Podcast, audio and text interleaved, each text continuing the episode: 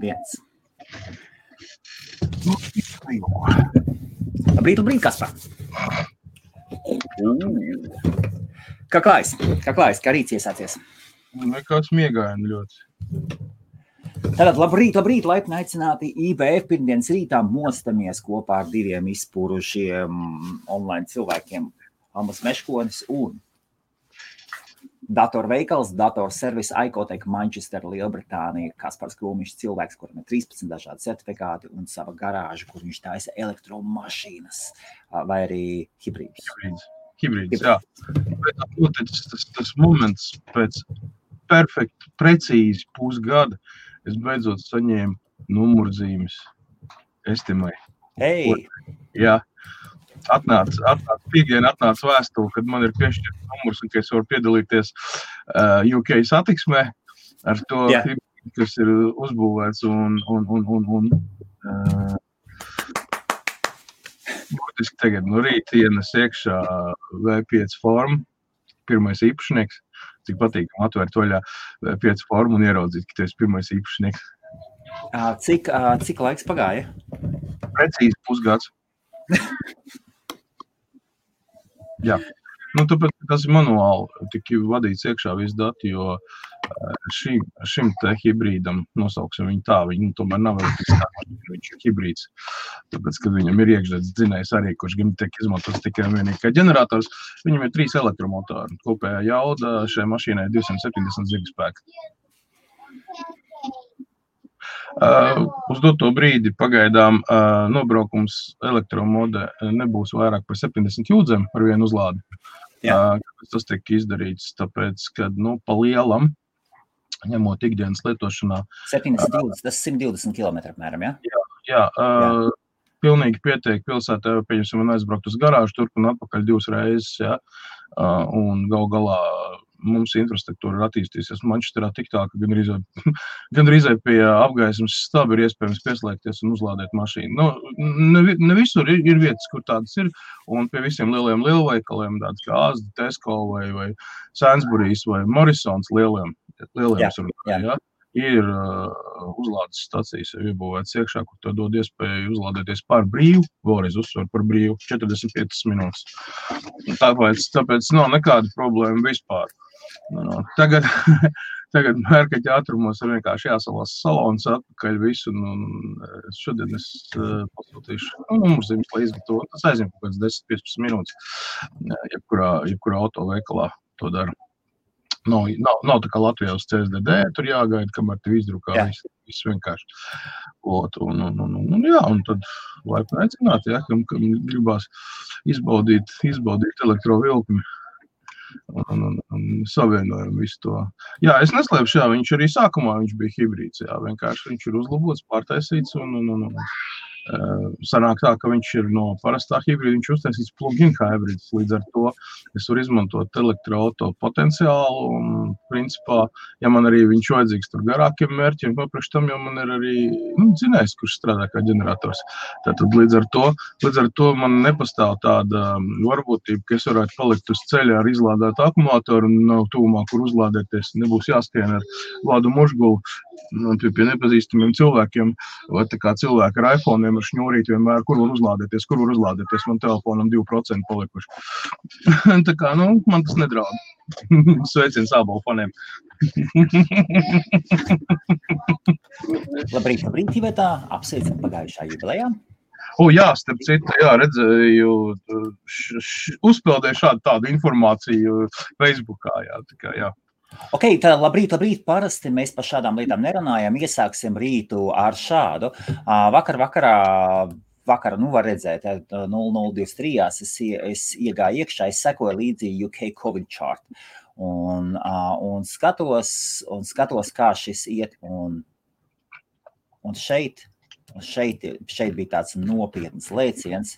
Rekords šeit kā mainās, mainās, kā krītās, krītās, krītās jūlijā un vakar uzgāja, uzgāja augšā uz 2988 gadījumiem vakar, piefiksēta Lielbritānijā.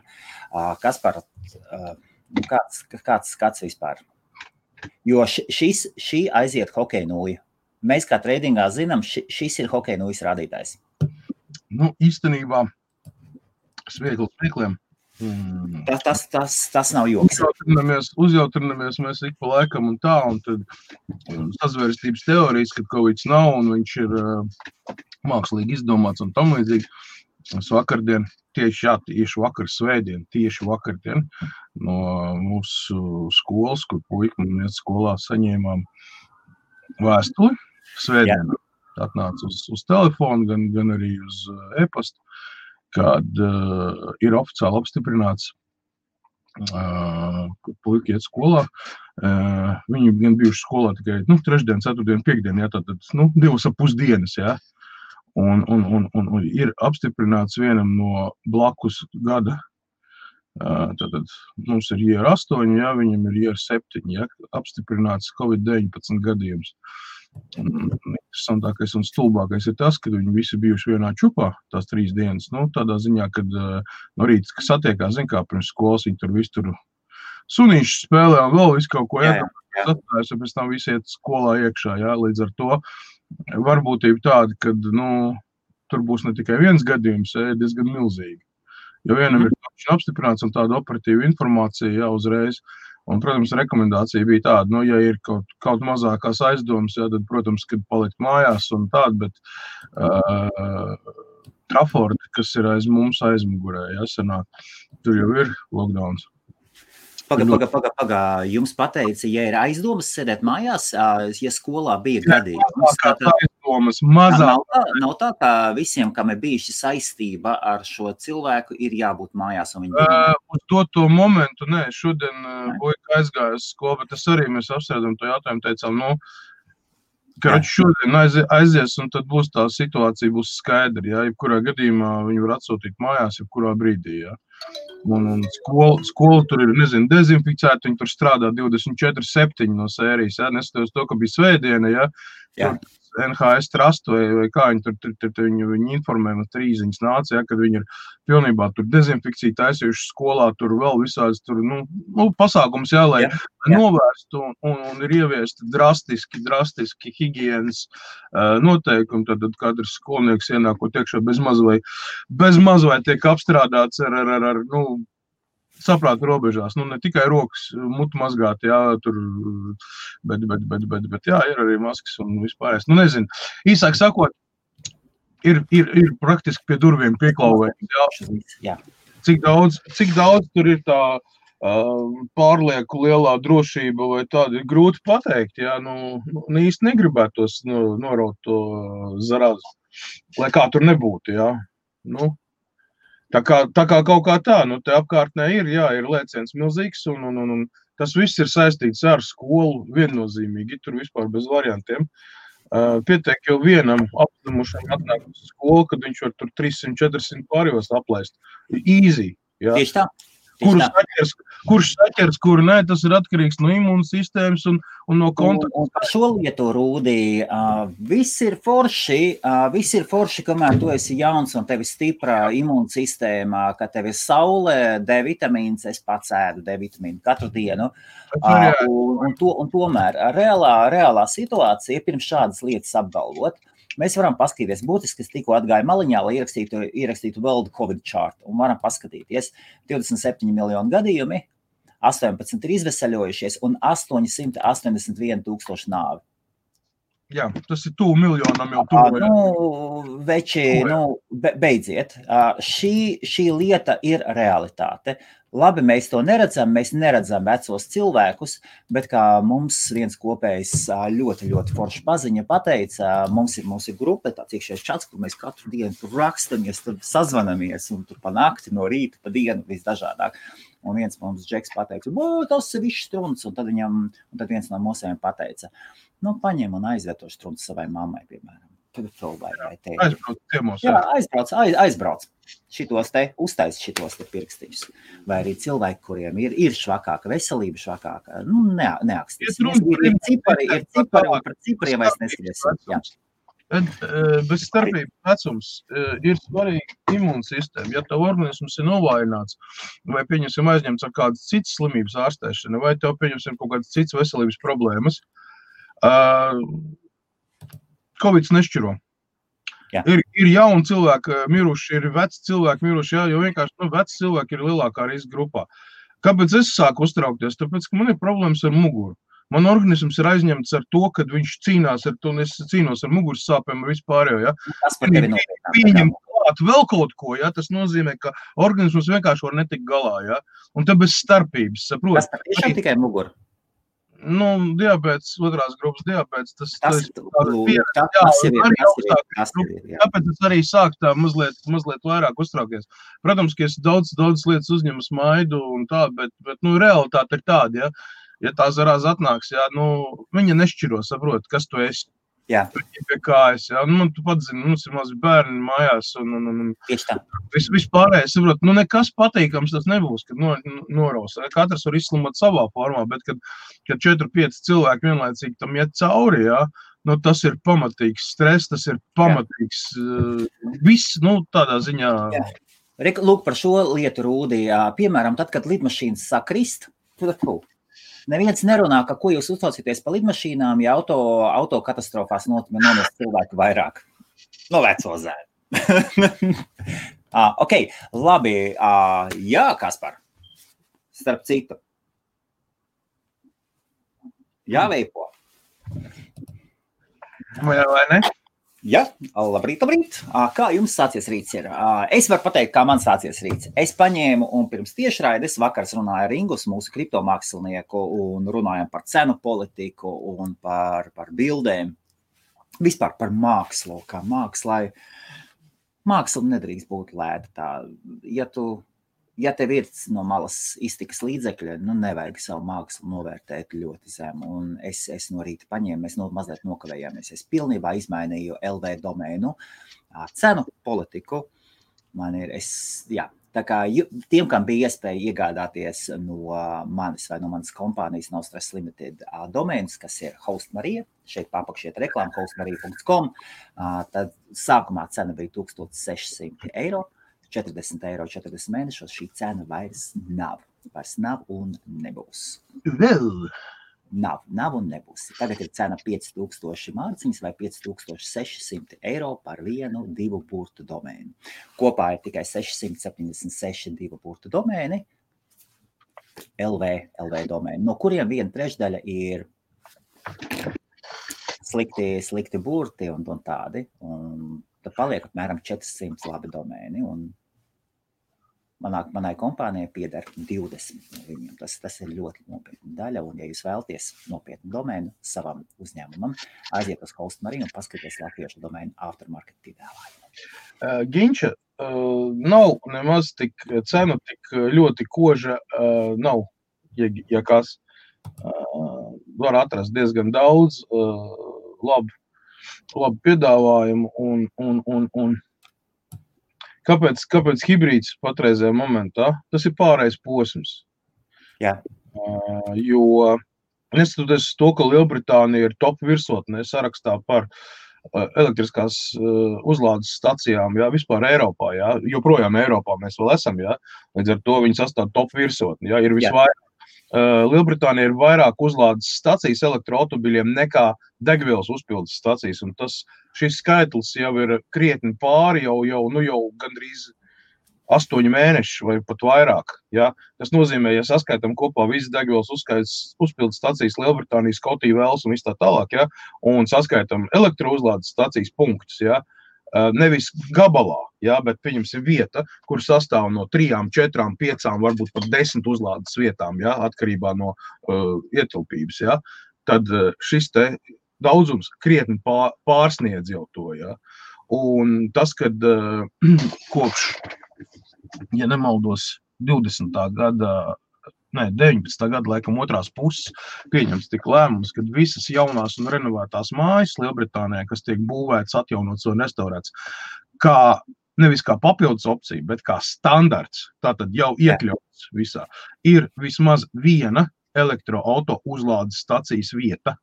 Vismaz viena. Nu, iet runa par to, ja tā ir viņa māja, tad divas, jā, ja tā ir rinda māja, tad nu, tur attiecīgi būs piecas vai sešas vai septiņas, jā, bez starpības.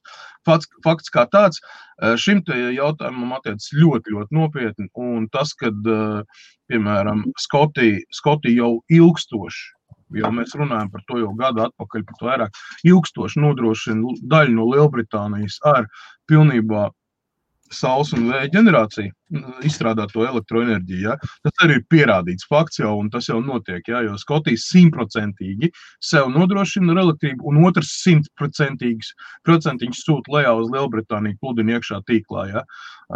Līdz ar to. Uh, ja mēs skatāmies no Latvijas uh, iespējām, tad, protams, ka nu, Latvijai ļoti tāls ceļš ejams priekšā.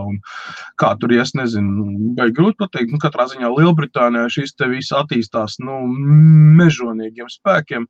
Kaut vai, kaut vai ņem, paskatieties, tie, kas dzīvo Coventry, tur apkārtnē, ja, uh, te uz, uz ziemeļiem un tālāk uz dienvidiem vairāk arī, ja, bez starpības. Ja. Šie nenormālie lauki ar saules paneļu moduļiem, vēja vēj ģeneratoru stacijas, ja, kur ir atsmit vēja ģeneratoru. Ne jau kaut kādi maziņie, ja, bet lielās vestes, kas tur 5 megawati, 10 megawati taisa, ja, tur rindā pa 15, pa 20 gabaliem. Saprotiet, tas ir kolosāls enerģijas avots, ja. Uh, Mēs šeit nerunājam par kaut kādu vēja ģeneratoru, kas tur var no, no, nodrošināt kaut kādas 5, 10 mājas maksimums. Mēs runājam par to, ka tie 2, 3 vēja ģeneratori spējīgi nodrošināt, nu, pieņemsim, Coventrīs pilsētu pilnībā ar elektroenerģiju. Ja?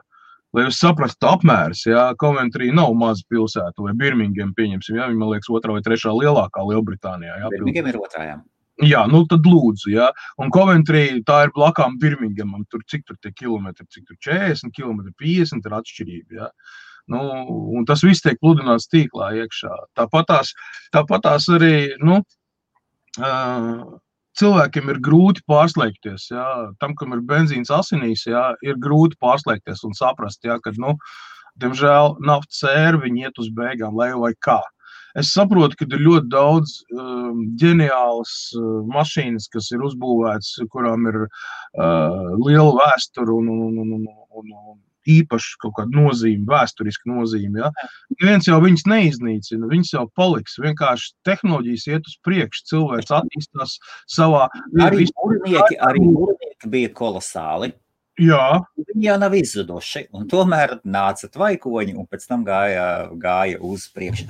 Kas par šeit jautājums par datoriem? Man droši, droši jautāja, rakstiet jautājumus, mums vēl apmēram minūtes 35. Tad Uģis Bērziņš saka, labrīt, vīri, Kaspars vienā video teica, ka telefonam nepieciešams, ka telefonam salīdzinoši mazas amperes baterijām būs garāks darba mūžs.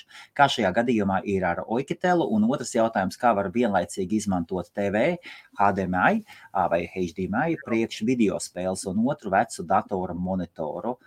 Tas ir VGA priekš messenger video, respektīvi kat, katru pilnīgi neatkarīgu vienlaicīgu. Man ir GTX 1650 video karte, pagaidām izdodas tikai vienu vai otru, bet ne abus reizē. Un trešais jautājums, lai maz neliekas, stacionāram ir SSD un HDD, tad ir cietie diski, spēles, kuras tiek kapātas bieži vai spēlētas bieži, arī labāk likt uz SSD, kuras sistēma.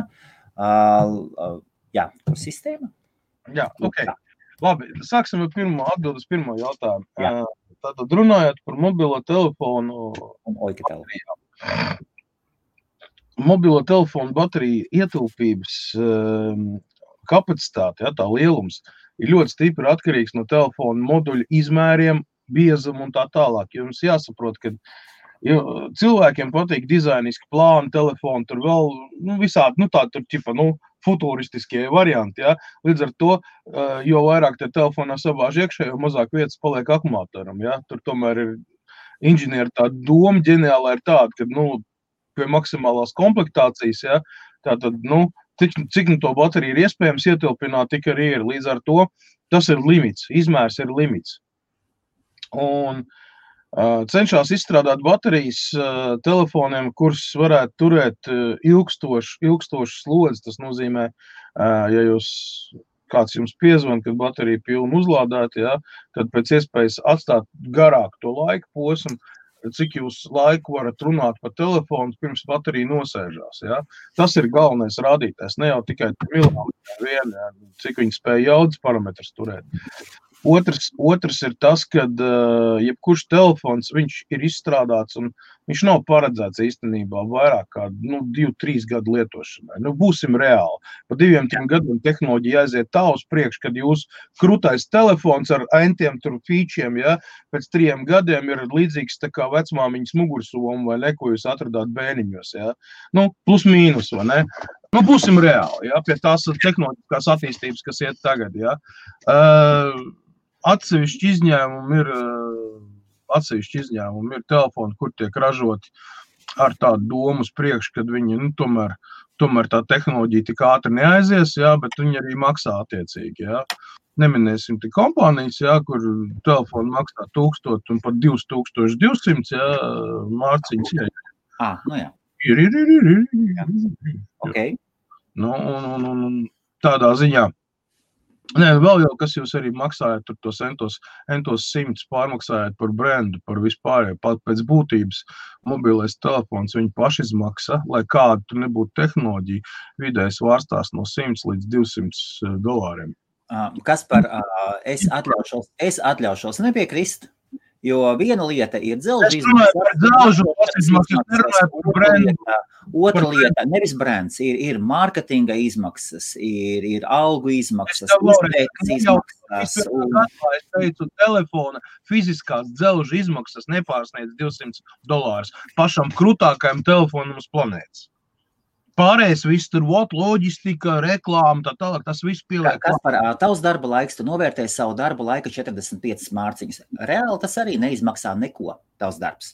Protams. Tev nav nevienam jāmaksā par savu darbu laiku. Un tomēr, tomēr tu to novērtē 40 vai 45 mārciņas. Arī Tam nav fiziskas izmaksas. Mēs no diviem skatu punktiem skatāmies. Tu skaties no, no pircēja viedokļa, tu fināla cenas. Es skatos no, no dzelžu cenas. Tāpēc es tev stāstu, ka dzelžu cenu nepārsniedz 200 dolāru. Pārējais sastāv mārketinga, reklāma, nezinu, cilvēku stundu izmaksas vēl. Nu, nu, paskatīsimies, tu domā tiešām 200 mārcīs nepārskatīt? Nē, nu, dolāri. Nē, nu, nepārsniedz. Nu, jā, viens, nu, tā ir zināms, jau tas viss ir sen izpētīts jau tūkstošiem reižu.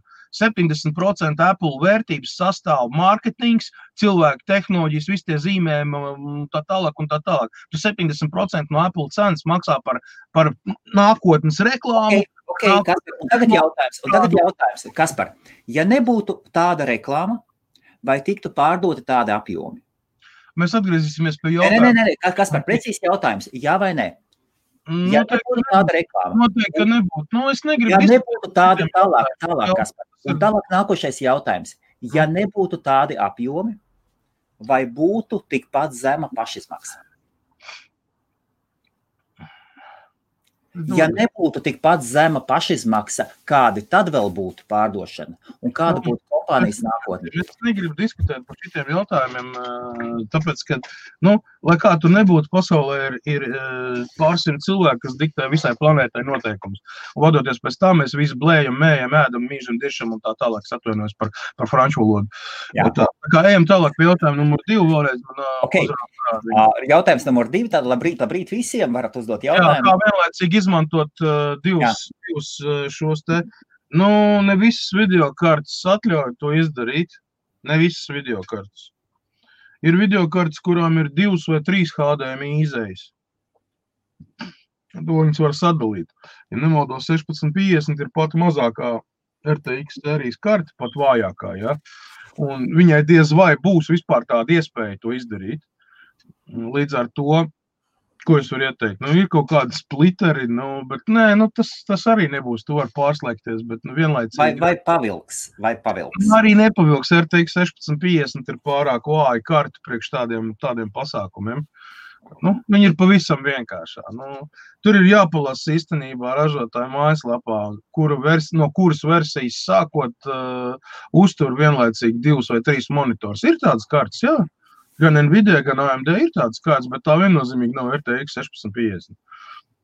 Ja, ja, ja nemaldos, viņai taču nav vairākas, vairākas izējas. Tā, okay. un, treš, un, trešais jautājums. Stacionārām ir SSD un HDD, tad divi cietie diski. Spēles, Jā. kuras tiek spēlē, spēlētas biežāk, arī labāk likt uz SSD, kur ir sistēma, lai mazāk jācieto disku, vai tomēr labāk uz, uz, uz parasto cieto disku. Tad vecā tipa. Vai stacionāri uz nakti atstāt miegā vai izslēgt, ir dzirdēts, ka ieslēdzoties pamatīgāk, LD, HDD detaļas, kā ir patiesībā. Paldies! Īsāk sakot, tas tā komplekss, baigi, baigi kompleksais jautājums, kurā ietver vēl seši jautājumi. Nu, okay.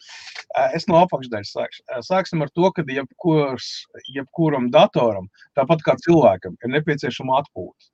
Pat iedomājieties, jūs esat nomodā, uh, strādājat, vai atpūšaties, vai, vai tur, nezinu, tur pa virtuvi ņematies, vai vienkārši klubu krēslā skatāties filmu. Ja? Bet jums tas būs jādara, pieņemsim, 72 stundas, jo jūs nedrīkstat gulēt. Kā jūs jutīsieties trešās dienas uh, sākumā? Es domāju, ka jums jau tur halucinācijas rādīsies. Nu, es to salīdzinu ar cilvēku datoru tādu, ka, nu, jā, jebkurai tehnikai nepieciešama atpūta tehnika, kur ir izstrādāta, lai viņi strādā 24, 7, 3, 6, 5. Parasti ļoti specifiska tehnika, un viņi maksā ļoti reāls rubļus. Ja? Nu, ļoti reāls. Ja? Helmuts zina, par ko iet runāt. Ja? Nu, kas ir serveru risinājumi, pieņemsim, tādu non-stopā, ja? vai, vai biznesa biznes datori, ja? kuriem ir jau tas ir ielikts iekšā, ka viņš var strādāt un drīkst strādāt 24, 7, 3, 6, 5. Pēc tam uh, viņš to drīkst darīt trīs gadus, pēc tam viņa norakst, neatkarīgi no tā, cik viņš ir strādājis. Ja? Nu, tāds ir, tāds ir, tāda ir politika ja? šīm visām lietām. Ja mēs runājam par mājās salikt datoru vai darbnīcā salikt datoru bez starpnīcas stacionāro, arī viņam ir nepieciešama atpūta. Tātad, respektīvi, darbu pabeidzam, start, shutdown un no rīta slēdzam iekšā. Nekas tur nečakarējās un nekas tur netiek deldēts briesmīgi. Ja? Vairāk par to, kā viņš, kā saka, viņa resursus izstrādājās tā vai tā. Uh, nu, par elektrības ekonomiju tad nerunājam. Ja jūs viņu atstājat naktī miega režīmā, neaizmirstiet to, ka šā vai tā uh, dators ir ieslēgtā stāvoklī. Ja? Tā tad mācība ir pilna pil, pilnā režīmā strādā. Nu, varbūt atklāts daudzas funkcijas. Ja? Tas, kad video nav, tad video karte ir uh, standby režīmā, ja? bet tāpat barošana nāk klāt, tāpat viss ēd. Ja? Un tādā veidā resursi pamazām tāpat tiek izstrādāts, neatkarīgi no tā, vai, vai jūs tur viņu hardcore Jā. lietojat, vai, vai viņš ir tāpat ieslēgts pusmiega režīmā un gaida, kad jūs nospiedīsiet taustiņu vai, vai, vai, vai pakustināsiet peli atkarīgs. Nu, kā jūs esat nokonfigurējis savu datoru, ja? kā viņš mostās augšā, vai pieņemsim, tur atnāk e-pasts, ja? viņš tur lan opā vai kapu, vai ne, ka tur ir e-pasts atnācis. Ja? Nu, tādā veidā. Uh, runājot par spēlēm, SSD un HDD, nu, īstenībā solid state drive risinājumi, ja izsens ir uh, pozicionēti kā operētājs sistēmas diski. Nu, kas, tas nenozīmē, ka tu nevari izmantot viņus uh, arī read-write, ja, tā tad visu laiku. Ja. Uh, stresināt uh, SSD disku ar to, ka jūs visu laiku rakstat log failus, ar visu, jūs dzenājat trafiku vienkārši. Tas nu, saīsina SSD disku mūžu. Lai kā tur nebūtu, ja SSD disku mūžs saīsinās no ieraksta un tam daudz. Varbūt, daudz... varbūt otru SSD disku spēlē? Pagaidi, pagaidi. Ļauj pabeigt. Tātad sistēma, uz kuras ir SSD diskā nu, sistēma, jā, viņi, protams, klādē daudz ātrāk un vispārējie. Vispārējie procesi īstenībā nav, nav nemaz saistīti vairāk ar to, kas, kas tur ir, vai tev tālāk otrs disks ir HDD vai tāds pats SSD. Tas absolūti neko īsti nemaina, jo pat operētāja sistēma, viņi strādā uz SSD, tā tad visi tie procesi ir daudz ātrāk. Runājot par spēlēm, spēlē ir pilnīgi pajāta, uz kādu iekārtas stāv tā programma uzlikt virsū. Iet runa par, par tad, kad ir programma uzinstalēta. Ja? Jebkurā gadījumā tu viņu instalē, viņa tāpatās ir uz SSD palaišana, viss tas šels, vispārējais. Ja? A, kur, jūt, kur tu lietas failus papildus, viņus var likt uz HDD, nekāda problēma. Priekš kam tev stresināt SSD disku? Viņš to nepiedos kaut kādu ātrumu vai, vai spēku, jo datu nolasīšanas ātrums SATA 3 ja, ir pilnībā pietiekoši, lai viņš varētu log failus rakstīt iekšā real time un, un, un, un dragāt iekšā. Priekš tam tur, tur nevajadzētu iznērsties nekādā veidā. Instalācija, jā, instalācija var likt uz SSD disku to pamatu visu, lai, lai visi tās procesi strādātu ātrāk. Viņi nekādīgi, pēc tam nekādīgi vairs neietekmē neko. piedrazot SSD disku ar nevajadzīgu informāciju. Nu, ja tu viņu regulāri tīri ārā, tad vēl tā, bet nu, bieži saskāries tādu, tādu gadījumu, kad man cilvēks atnes datoru, viņš saka, viņš ir ļoti lēns palicis. Es ieliku divu gadu atpakaļ SSD disku, bet man viņš ir baigi lēns. Un es atveru vaļā, jo šī pokšķi, viņam 700 megabaiti palika uz brīvu vietu. 700 megabaiti. Nu, viņam tur 128 gigabaiti ieteicīs un 700 megabaiti. Loģiski viņš būs lēns. Nu, tur tur mūsos bija uz kaut kādiem 40 gigabaitiem kopā. Nu, ja iztīra viss uh, DAG log fails. Un, Viens no rādītājiem, ka jūsu SSD disks ir nolietojies, ir ātruma krišanās. Jā, strauja ātruma krišanās. Strauja ātruma krišanās tas, tas, norāda, tas norāda, ka jūsu SSD disks ir savu mūžu nodzīvojis. Nodzīvojis, jā. Plus piedevām tad, ja viņš ir uzpildīts vairāk par 80%, viņš automātiski kontrolieris ieslēdz lēnāku lasīšanas un rakstīšanas režīmu. Tas ir ieprogrammēts jau iznačaļni jau no rūpnīcas, lai nepārslogotu kontrolieri, jo 80% informācijas no apjoma, ja, kas ir iekšā diskā, ja, aizņemts. Viņam ir ļoti grūti jau apstrādāt, jo tur ir temporary files, ja ne, kas visu laiku iet turp, šurp, turp, šurp. Ja. Nu, tur ir baigie procesi īstenībā, ja, un tas ir, lai nepārkarsētu kontrolieru un lai viņi neizvest ātri no ierīnas ārā pie 80%, viņš samazina rakstīšanas, uh, lasīšanas ātrumu. Ok, labi. Tātad, labrīt, labrīt visiem. Vēl minūtes 20. Kaspars Krūmiņš jūsu rīcībā. Kas par šāds jautājums? No Gata. Labrīt, Gata pa Facebooku klejo bildes. Nu, es redzēju, nu, tas ir līdzvērtīgi, kā savā laikā savādi gan Latvijas televīzijā, tur Nils Išakovs, nu, ķipa fake ziņu palaid, kad brīvības jau taisās uztaisīt eiro remontu, lai noslēptu trolēbus vārdus, jā, nu, tur bija tā parādīts, jā, nu, tā, nu, protams, var redzēt, ka Photoshops, jā, bet, nu, tas ir kaut kas līdzīgs. Ar saules paneļiem ir tā, lai tu varētu uzlikt viņus uz, uz, uz, uz, uz autobāņa. Viņam jābūt vismaz caurspīdīgiem, jo gaisma, ja tu radīsi ēnu, tad viņš laikā tāds sajūta, ka tu brauks pa tuneli. Ja? Nu, tas jau nekādu kaifu vasarā nedos.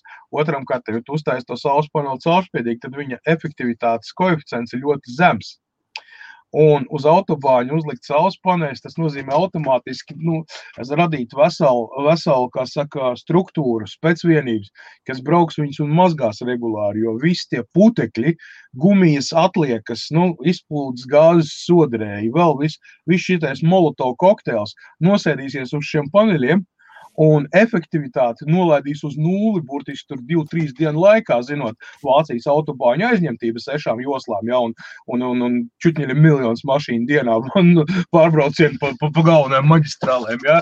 Nu, tad es ļoti atvainojos, ja šī, šī, ziņa, protams, visu cieņu tam, kas to um, izplatīja, bet, nu, tā ir iespējams, ka kaut kur varbūt kaut kādos kulāros šis jautājums ir pacelts, bet līdz reālajai lietai es domāju, ka ir ļoti tāls ceļš ejams.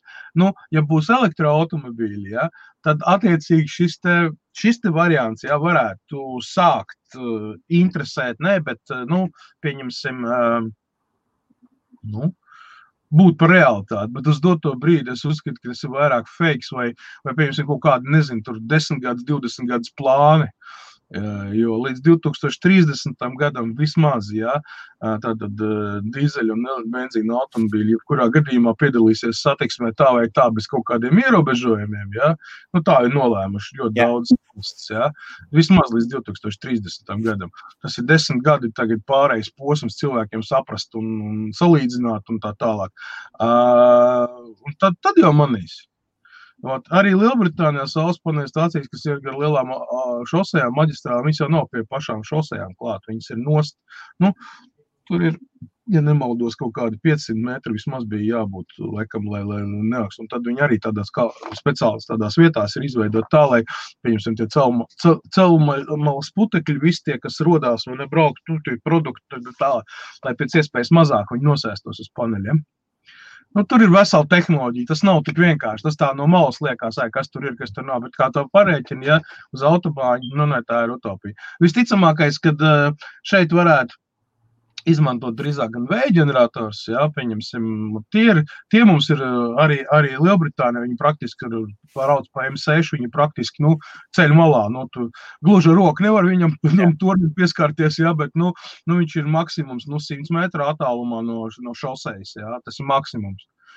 Jā, un strādā vismaz es uz M6 un uz M1 esmu pietiekami daudz viņas redzējis. Un, un, un, un. Daudz interesantāks ir tas risinājums, kur mašīna brauc un apakšā viņu vairs, vairs charging iet uzlādēšanas sistēma. Tā sistēma, starp citu, arī ir, arī ir savā ziņā ļoti laba, bet pagaidām utopiski, tāpēc, ka lai varētu wireless charging šādi veikt, ir kolosālākā indukcijas enerģija, kas ir nepieciešama. Ja? Kur viņu ņemt? Plus piedāvām mm, visu šī tā indukcijas enerģija, viņi tomēr, nu, kā lai pasaka, nu, nav īsti labi cilvēkam, ja tu ilgstoši atrodies viņā. Ja? Viena lieta ir tad, kad tu piebrauc mašīnu pie induktīvās lādēšanas, vai ne, izkāp ārā un atnāc pēc 40 minūtēm. Pavisam cita lieta ir tad, kad tu brauc tajā mašīnā, tev apakšā ir spoli, ja, kas tev visu laiku induktīvo, visu laiku močī iekšā. Ja. Nu, tu tur var uzcepties tā pamazām, pamazām. Tas tāpatās kā iet šitā te solārijā vai ne, un ieslēgt uz pilnu klapu solāriju uz kādu pusstundu, jā, nu, nevis, nevis tur, kā saka, 5 vai 10 minūtes, jā, nu, par ko tu pārvērtīsies. nu, kaut kā tā, jā. Kas, kas par šo? Modrs saka, ja lietot atomdzinējus, tad pietiktu ar vienu uzpildi. Uh, runājot, kā atomdzinēju vienu, vienu uzpildi ir uz 20 gadiem. Jā, uh... satelīti aplies, un tad trešā daļa, un tā ir pēdējā. Termoelektroģenerators Plutonijas 238 jau pirms 43 gadiem un vēl strādā. Jā, piekrīt. Ir arī tā saucamās atomu baterijas, kuras strādā jau vairāk kā 50 plus gadus, un, un nekāda problēma. Ne par to ir stāsts. Um, runas, runas par atomu maziem ģeneratoriem vai, vai reaktoriem, kurus varētu izmantot uh, mašīnās, aizsākās vēl tēlos, tēlojos 50. gados Amerikas Savienotajās valstīs. Kompānija General Motors, uh, tāpat kā meitas tur uzņēmumi, tā, tā, tā Cadillacs un, un Plimuts un kas vēl, Viss strādāja pie tā, lai uztaisītu, ja nemaldos, 55, 57, gads, kad bija prototypi gatavi. Nu, kādi prototypi? Nu, tādi, nu, nākotnes vīzijas, jā, viņi tā arī palika nākotnes vīzijās, jo uh, problēma tāda, ka uztaisīt atomu reaktoru uh, tik maz, maz izmēru drošu un spētu, kā lai pasaka, saglabāt uh, savu darbību un drošību pat, piemēram, avārijas, lielas avārijas rezultātā, ja, kad viņi noiet no kraujas vēl, nu, vai vienalga, jebkurā gadījumā ir praktiski nereāli. Ja, tas bija tajā laikā. Uh, 70. gados, 80. gados pie tā arī strādāja. Nu, vairāk jau strādāja militāristi, protams, ne jau civilie, lai radītu šādas mini, mini mazās atomelektrostacijas. Un mazākais, kas Krievam senās, tas ir divi krazi, tā, tādā izmērā mazākā. Divi krazi. Nu, jūs zināt, kas ir krāsa lielais, jā, nu, tādi monstri, tādi ritīgie. Nu, divi gabali ja nemaldos, divi vai, pat vai, vai, ar piekabu viņš jau bija. Vēl. Nu, labi, īsāk sakot, lai es saprastu izmērs, kas tas, tas, tas bija. Un tā arī bija stacija tāda, tāda kur varēja, nu, kā saka, lauku vidu izvērsties, tur ķipā militārām vajadzībām, lai tur palaistu kaut kādas radars, sat, nu, uh, nezinu, satelīta sakars, tur vēl kaut ko, jā, tur nekas tāds baigi īpaši. Uh, tagad, uh, tagad patreiz ceļo zinātnieku aprindās un, un tādu, tad, reverse engineering un crazy scientist eh, komunās eh, augstās sintēzes, saucamais tas mm, reaktoru sintēze vai kā viņš tur, atomreaktors arī maziņš, kur izmanto, izmanto toriju un izmanto vēl kaut kādu tur bija vielu. Nu, īsāk sakot, viņi ir, viņi īstenībā tas ir tās tā kā tehnoloģiskais izrāvums patreiz, bet runāt par to, ka viņš varētu iet automobīļu dzinējos un izmantot ikdienā, nu, man liekas, es domāju, ka gadu 20, 25 vēl vismaz ir vajadzīgi. Jo tomēr atomenerģija ir ļoti laba. Viņi ir sal, nu, salīdzinoši lēti, jā, ja tā ņemam, jā, viņi, viņi pašizmaksā un tā tālāk. Taču ir jāņem vērā human faktors, cilvēku faktors. Tātad mašīna var nokļūt avārijā, Jā, kas notiek tad, kad tas reaktors iet pa gaisu? Tas ir mazs Černobiļs vai mazs Hirosimas uh, reizināts ar to skaitu mašīnu, kas tiks sadauzīts. Ja? Nu, nevienam negribās evakuēt 500 km2 lielu platību, ja, kurā vairs nekas neaugs tuvākos 5 gadus. Ja? Vai, arī, vai arī vienkārši radiācijas radiācija? Nu, vēl viss tas tālāk, ja tā kā es domāju, ka es esmu atbildējis šo jautājumu, tas nav tik, nav tik tā. Drīzāk jau iet runa par. Inženieri, kuri pārvadā, piemēram, inženieri, kuri pārvadā dažādus mērīkus, kuri ar, ir aprīkoti ar radioaktīvām vielām, viņiem ir jāliek obligāti virsū visādas uzlīmes uz savām mašīnām un tādas lietas. Cik es zinu, tāds varētu būt. Kas par iesim tālāk ar jautājumiem? Jā, labrīt, labrīt, vēl 15, un tad mēs iesim tālāk darbos. Iveta jautā, kas par? Es zinu, ka strādā. Jā, man blakām ir Frīdina Nagmalcēja salons, kā es viņu saucu. Jā, viņi te strādā kā klipa vecmāmiņa. Otrs nosprāga, nu, laikam ne, ne, ne, netiek galā ar finansiālām problēmām. Vot, bet šie, šie te strādā, jā. Strādā un, un, un, un, un. tāpat tās met krustas pāri katru dienu. Frīzētavām it kā ejot slikti, it kā klienti vispār nenāk. Nē, nu, Man frizieri ir aizgājis. Nu, es viņu satiku, viņa, viņa pateica, es esmu mājās visu iekārtojis un nāc pie manis uz mājām. Jā, jā, jā strādā. Uh, Bet frizētavas teorētiski, jā, viņas ir vaļā. Jā, tas, tas ir uzreiz pavisam. Ja kāds frizieris grib pāriet uz mājām, no nu, aps, apsveriet iespēju, vai tiešām klients uh, veltīs uh, stundu, stundu savam ceļam, papildus turp atpakaļ, lai tikai ir taču varianti ērtāki. Vismaz vīriešiem tā vieglāk. Ja, Tāda Ginča jautā, ok, datoru jautājums ir HP laptops pāris gadus vecs, instalējot Windows, viss notika ļoti, ļoti ilgi, tika mainīts HDD, rāmi, nekas nepalīdz. Giņš, tu taču skaties mūsu raidījumus. Ļoti daudz un bieži. Un komentē gandrīz katru datoru laivu. Kādā no raidījumiem, pat vairākiem, mēs runājam Jā. par datoru procesoru, iebūvētā procesoru mācītājai. Mūžu, darbības mūžu un uh, efektivitātes zušanu pēc kaut kāda zināmā noteikta laika. Visticamākais, ka tavā datorā stāv iebūvētais processors, kas ir pielīmēts pie mācītājs, tātad bez plašākas, viņš nav iespējams nomainīt visu. Un viņa resursi vienkārši sāk izstrādāties. Līdz ar to viņa energo, viss nevis energo, bet vispār efektivitāte un veiktspēja pazeminās proporcionāli. Tas ir vajadzīgs. Tas tāpat kā cilvēkam sāk sāpēt mugurā, kājas, vai locītavs, vēl kaut ko ar vecumu ejot. Jā, tāpēc, kad izstrādājās, nu, nu, es, protams, Ginčs nezinu precīzi to HP modeli, ja, bet ja tu iedos pilnu HP modeli, tad es pavisam noteikti uztaisīšu analīzi ļoti ātri un pateikšu tev, kas ir vainas. Kas lācītim vēderā un kas ir vainas, un man ir pieeja datbāzēs pēc modeļa numuru un sērijas numuru var pateikt praktiski jebko. Pat vietu, kur viņš ir pārdots un kad. Bet tā. Okay. Uh, un viņš tālāk saka, Jā, un vēl viņam ir, vēl viņam ir dators, kas ir 24, 7, tad 24 stundas dienā, 7 dienas nedēļā. Jau pāris gadus ik pa, ik pa laikam restartēja, bet tas ir, bet tas ir tikai. No, mans Optiplex 30. Gaidām izgriešanas.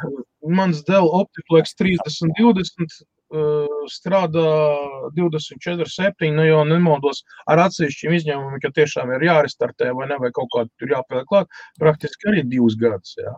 Man viņš šeit stāv, te pat es caur viņu te, nu, visu laiku operēju. Jā. Man te visu laiku viņš strādā uz diviem monitoriem vēl piedāvā.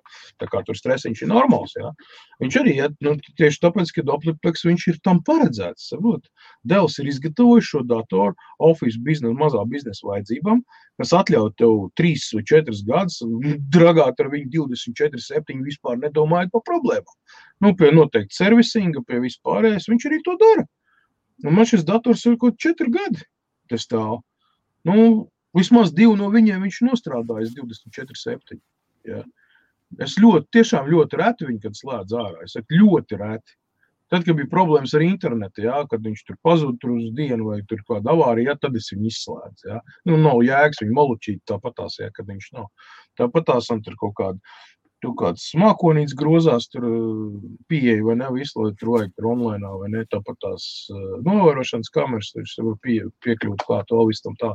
Nu, tas viss sīkums. Īstenībā ir tā, kā ir, ja, labi salikts dators ar normālām komponentēm, ja, negalīgs tur trešās, trešās klases aftermarkets, bet, bet ar sakarīgām rezerves daļām. Viņš strādās normāli, nekāda problēma.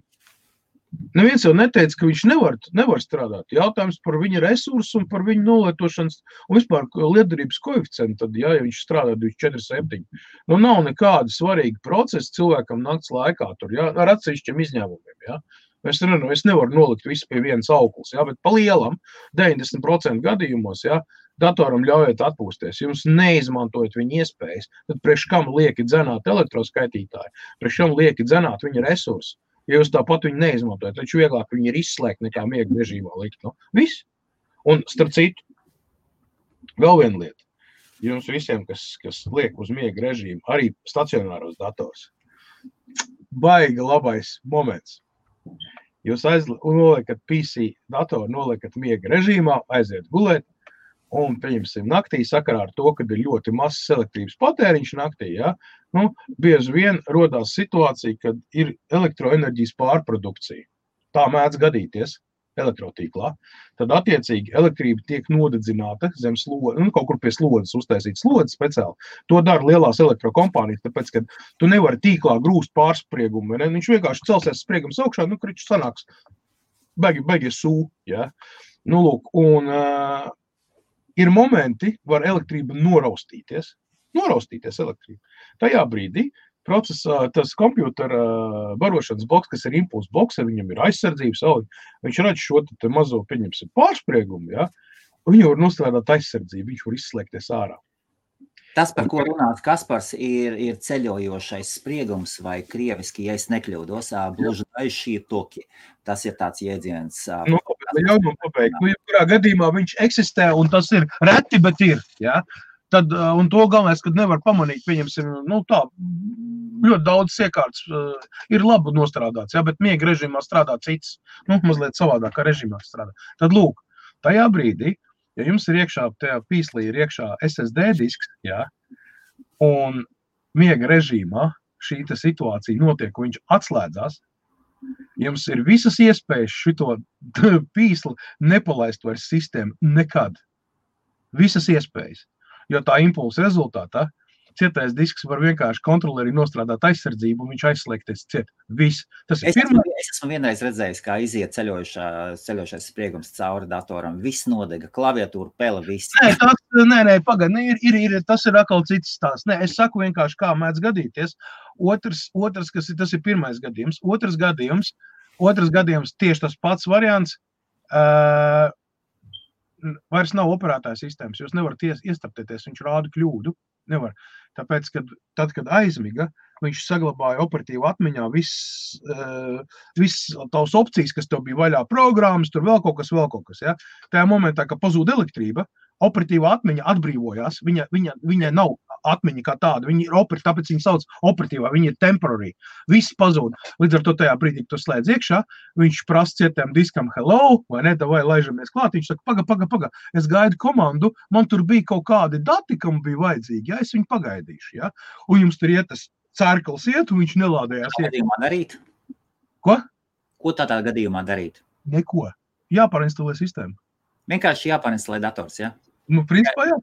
Nu, tāpēc viņš to neļaus. Nē, nu, ir tūļi, tur var ar, ar, ar, ar īpašu, īpašām izvērtībām var nodarboties. Tas aizņem diezgan ilgu laiku. Var.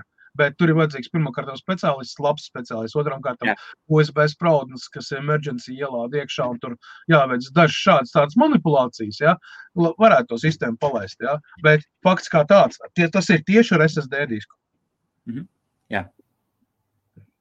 Super. Tas vēl minūtes, burtiski piecas, pirms mēs darētu iet darbos iekšā. Tad modes saka, man, man datoram sākās joki, ir divi cietie diski, C un D. Ik pēc laika D disks izslēdzas un pazūd tikai pēc restarta parādās. Grūti pateikt, neredzot datoru. Nu, noteikti kaut kur sēž kaut kāda, kaut kāda lieta iekšā. Varbūt laiks nomainīt cieto disku. Jā. Okay. Uh, Uģes, Uģe jautājums, kādu operētāju sistēmu izmanto Kaspars un ko jūs varētu abi teikt par Windows 7 versus Windows 10? Es izmantoju Windows 7 Pro uh, versiju, kas nāca uh, iekšā posttermināļiem un visiem pārējiem. Viņam atbalsts joprojām ir. Nu, tā, ir, tā nav tā versija, kas ir parastiem lietotājiem. Ja? Lai saprastu, Windows 7 atbalsts izbeidzās šogad janvārī. Uh, pilnībā un vispār nekāda security pašu vairāk nekas nenāk. Ja? Līdz ar to um, Windows 7 lietojot, jūs riskējat uh, noraut, noraut sliktas lietas. Ja? Nekā, nu, vienīgā alternatīva ir Windows 10. Labāks, sliktāks, nē, savādāks. Windows 10 ir pilnīgi cita failu sistēma, pilnīgi cita cits palaišanas dzinējs. Un, oi, Dievs, cik daudz vispār atšķirības tur viņš, viņš pat nevar salīdzināt. Lai tāpat laikā zem Windows 10 Pro, pieņemsim, kad ir, jūs varat palaist Windows 7 aplikācijas vai, vai pieņemsim programmas, kas strādā ar Windows 7 normāli. Pa lielam tas viss tiek jau sakārtots, jebkurā gadījumā. Uh, kā lai pasaka, ir ļoti daudz kompānijas, kas izmanto Windows 7 un turpina izmantot. Nu, tie paši posttermināļi, ja, viss skanēšana, skaneri, viss, nu, tirzniecības iekārtas, ja, viss tās. Viņas visi praktiski strādā ar Siemens Nixdorf, ja, vai, pieņemsim, kādu citu kompāniju, kas, kas piegādā dzelžus, ja, viņi bāzēt uz Windows 7. Līdz ar to šiem te, šīm te iekārtām, vai, pieņemsim, rūpnīcās iekārtām uz Windows 7, viņam atbalsts joprojām ir vēl. Es esmu redzējis jūnija pačus, ja, un, un, un tur tur updates un viss, ja, bet tas, tas vairs nav, kā saka, tādām publiski pieejams, nu, lielām, teiksim, nu, parastēm tur Home Premium vai, ne, vai, vai, vai, vai, vai, vai kā viņi tur saucās. Nu, nu, jebkurā gadījumā Windows 7 ir pabeidzis savu eksistenci tā vai savādāk. Nu, tas ir es arī lietoju tikai Windows 7, tāpēc ka vienkārši slinkums nones sistēmu ir tik jā, jā, jā, jā. optimizēts, sagatavots, tur diski ir burtiski ir SSD disks, divi cietie diski, papildus katrs pa 3 terabaiti, tur ir tik daudz informācijas, viss vienkārši negribās ķēpāties, negribās ķēpāties. Mājās man ir Windows 10 un un visiem klientiem, vai, vai visur citur. Nu, Visur ir, jā, praktiski Windows 10 jau ir aizstājis, un viņš, ir, viņš tiek pilnveidots, izlabots, un, un, un, un viņam ļoti daudz jaunu, jaunu feature. Nāc, pēdējais updates, tas vispār bija gandrīz 4,9 gigabaiti, jā, tur iedomājieties, tur pārstrādāt tik sistēmu diezgan nopietni. nu, ik pa laikam vēl parādās tāda normāla update, diezgan jaudīga un, un, un tāda, nu, nu, strādā, strādā pie sistēmas, pilnveido viņu un, un pieslīpē. Nu, Windows 7 arī nebija perfekti pašā sākumā. Jā, nu, pirmie, pirmie divi gadi bija tā kā bija, kā pa celmiem gāja. Jā. Labāk, labāk. Nu, Windows 10 tiesa uz pats 15. gadā viņi parādījās kā brīvā versija. Kur cilvēki varēja izmēģināt blūzainu, utainu kā suns. Nu, pamazām tās blūziņas utītes tiek izlasītas ārā. Nu, jaunas nāk klāt, bet nu, jau tiek lāpīts jau, jau daudz, daudz maz normāli. Es neteiktu, ka Nu, nekas nav perfekts, bet tehnoloģijas iet uz priekšu, un visi jaunie dzelži viņu ir, viņu ir paredzēti Windows 10, viņi ir Windows 7 vienkārši neuzstāv. Windows 10 no sākuma ļoti daudz nepieņēma, tāpēc, ka izskats bija pavisam, pavisam savādāks. Un vec, Windows 10 tehniķi vienkārši negribēja mācīties, vienkārši negribēja. Tas, tas ir tā ir normāla parādība. Tad, kad SIS, kā tā, kāda programma taisa tā, tik lielu lēcienu uz nākošo versiju, pilnībā izmainot vizuālo izskatu, tad būs ļoti daudzi, kas pateiks, tas ir viss. PPP, tas nekam neder, un es negribu neko tādu. Cilvēka, tas ir normāls cilvēka slinkums. Uh, jā.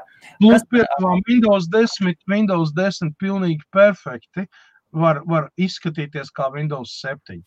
Viņam ir opcija iekšā, tur ir uzstādījums uzliekas tā, kā tu gribi nokonfigurēt. Un viena no opcijām ir tāda, ka klasiks tā kā Windows 7, tu visu Windows 10 uztais kā Windows 7. Viss tev podziņas tajā pašā vietā, viss start menu, viss pilnīgi, nekas nav.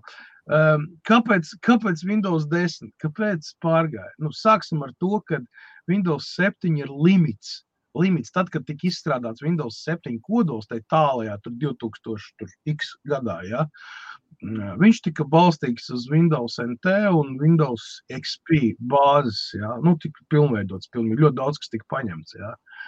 Uh, viņa limits, uh, cietodisku limits, ir 2 terabaiti.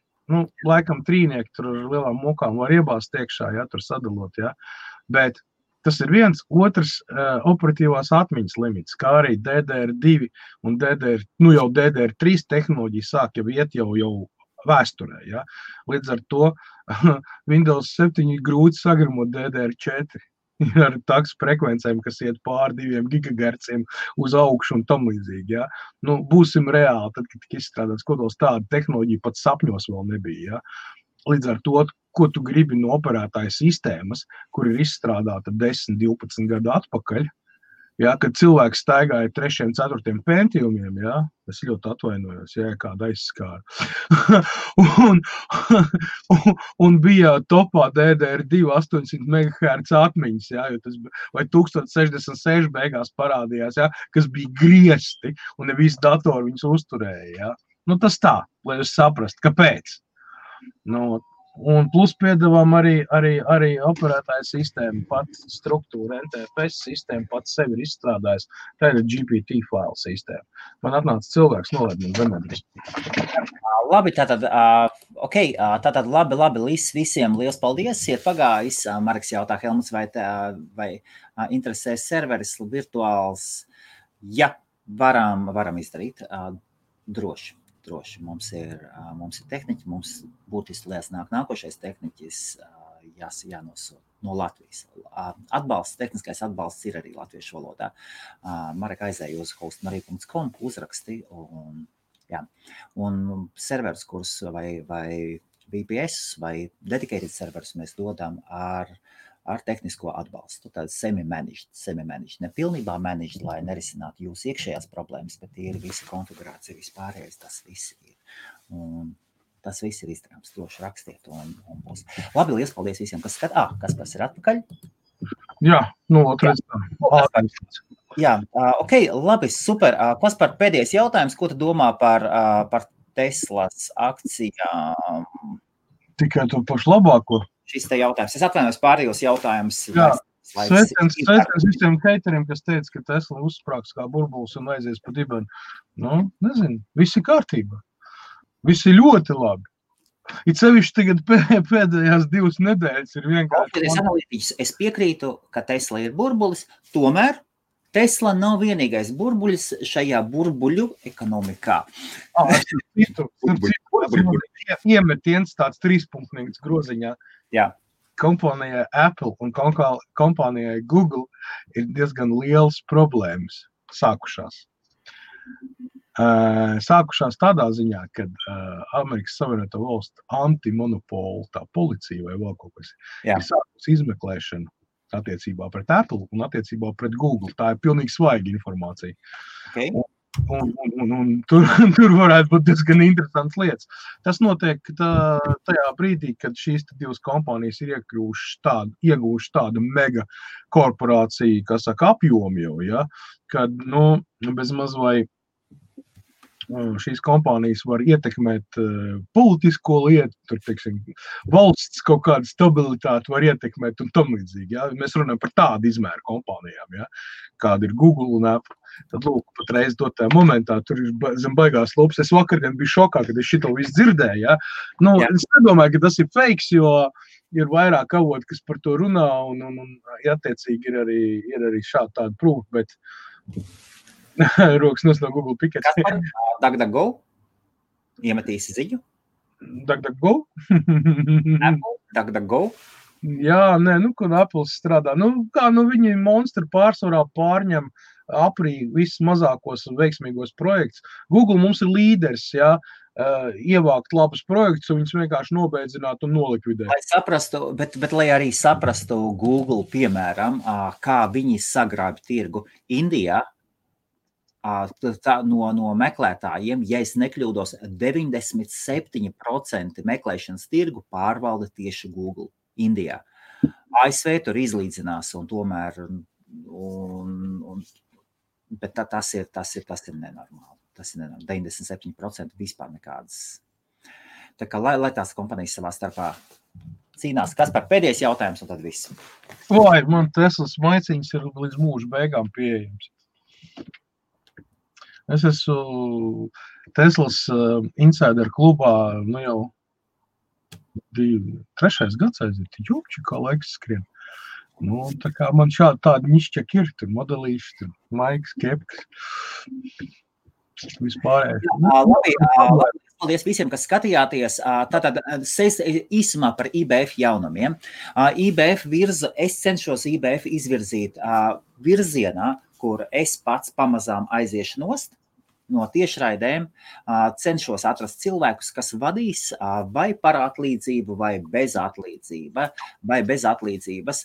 Ja tur notiek runas pašlaik Rīgā par telpu meklēšanu studijai, tā kā ja jūs esat students, It īpaši studentiem man interesētu, vai RTU vai Latvijas, vai Latvijas universitātes studenti, kuriem patīk tehnoloģijas, um, cenšos sarunāt kolosālā vietā telpas, Pašlaik neko neminēšu, kur būs viss aprīkots tiešraidēm. Varēsiet atnākt un taisīt tiešraides. Nu, negluži tā kā televīzijā, bet šāpām, ka visam, visam ir savas finansiālās iespējas.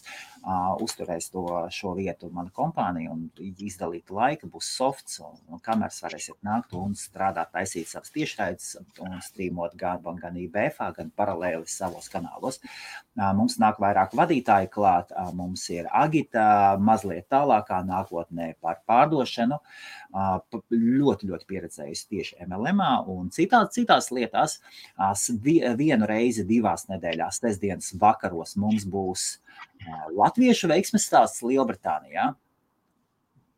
Edmunds Kalniņš Kalnarājs ar savu pārraidi sestdienas rītos. Ja es nekļūdos, sanāk 12. pa dienu Latvijas laiks un 10. Lielbritānijas es nekļūdos, ar nosaukumu Finanšu labirints. Um, tas ir viens no tiem latviešiem, kurš tika uzlūgts strādāt uz Lielbritāniju, importēts iekšā, un viens no labākajiem pārdevējiem, vai manuprāt, labākais pārdevējs kādu es pazīstu, kas strādā profesionālām lietām, un viņa, viņa gada pārdošanas uzdevums ir kaut kāda 800 tūkstoši vai gadā pārdot preci uz, tādām, uz tādiem apjomiem profesionāls, profesionāls pārdevējs, un kurš ir ļoti ticīgs, lieliska ģimene. Viņa sieva, starp citu, var iemeties ar to, ka viņa sieva bija atbildīga multinē mašīnu medveģis viņu ienākšanai Lielbritānijas tirgu. Tā, es šeit es varu kļūdīties. Tas būs sestdienas rītos, un vēl mums būs arvien vairāk pārraides pamazām. Es vēlos IBF izveidot kā kanālu. Ja jūs vēlaties nākt un taisīt savus raidījumus, droši rakstiet man. Ja es jums neuzrakstu, tad atnāciet, atnāciet un uzrakstiet. Būs kaut kādas minimālas kvalitātes prasības, būs kamera, lai būtu, nu, lai, lai būtu skatāma kvalitāte. Kamera, kamera visdrīzāk C930E vai, vai Logitech Brio. Kaut gan tagad ir jau, daudz jaunas ķīniešu kameras, kuras raida ļoti labā pārraidē. Būs mikrofona, mikrofona prasības visdrīzāk Blue Yeti un, un kaut kāda viena, divas gaismas, lai jūs varat būt skatāmi. Un lai mums būtu tā vairāk foršākie raidījumi par lietām, kuras mums nemāca skolā. Tieši tā. Tieši tā, jā. Nu, lūk, tikmēr Tu zināji, ja Elonas Masks ir trešais eh, bagātākais cilvēks uz planētas? Uz... Uh, te, te bija komentārs, un saka, bija jā, jā, jā. piektais. Mm -hmm. uh, pirms mēneša nebūtu bijis piektais bagātākais. Tagad trešais bagātākais. Mm -hmm. Tāpēc, kad kompānija SpaceX un, un, un Artificial Intelligence un šitie Neuralink, ja, viņi dod savu ritīgu artavu, ja, un attiecīgi, attiecīgi Tesla savus tur, uh, akcijas tur, tur sadalījumu, kad taisīja, ja, tad viņš vienkārši kļuva daudz, daudz bagātāks. Nu, es saprotu, ka tas ir novēlējums Elonam Maskam ir, ah, mums ah, sirēns trauksme. Ah, o, oh, jāskrien prom, teroristi.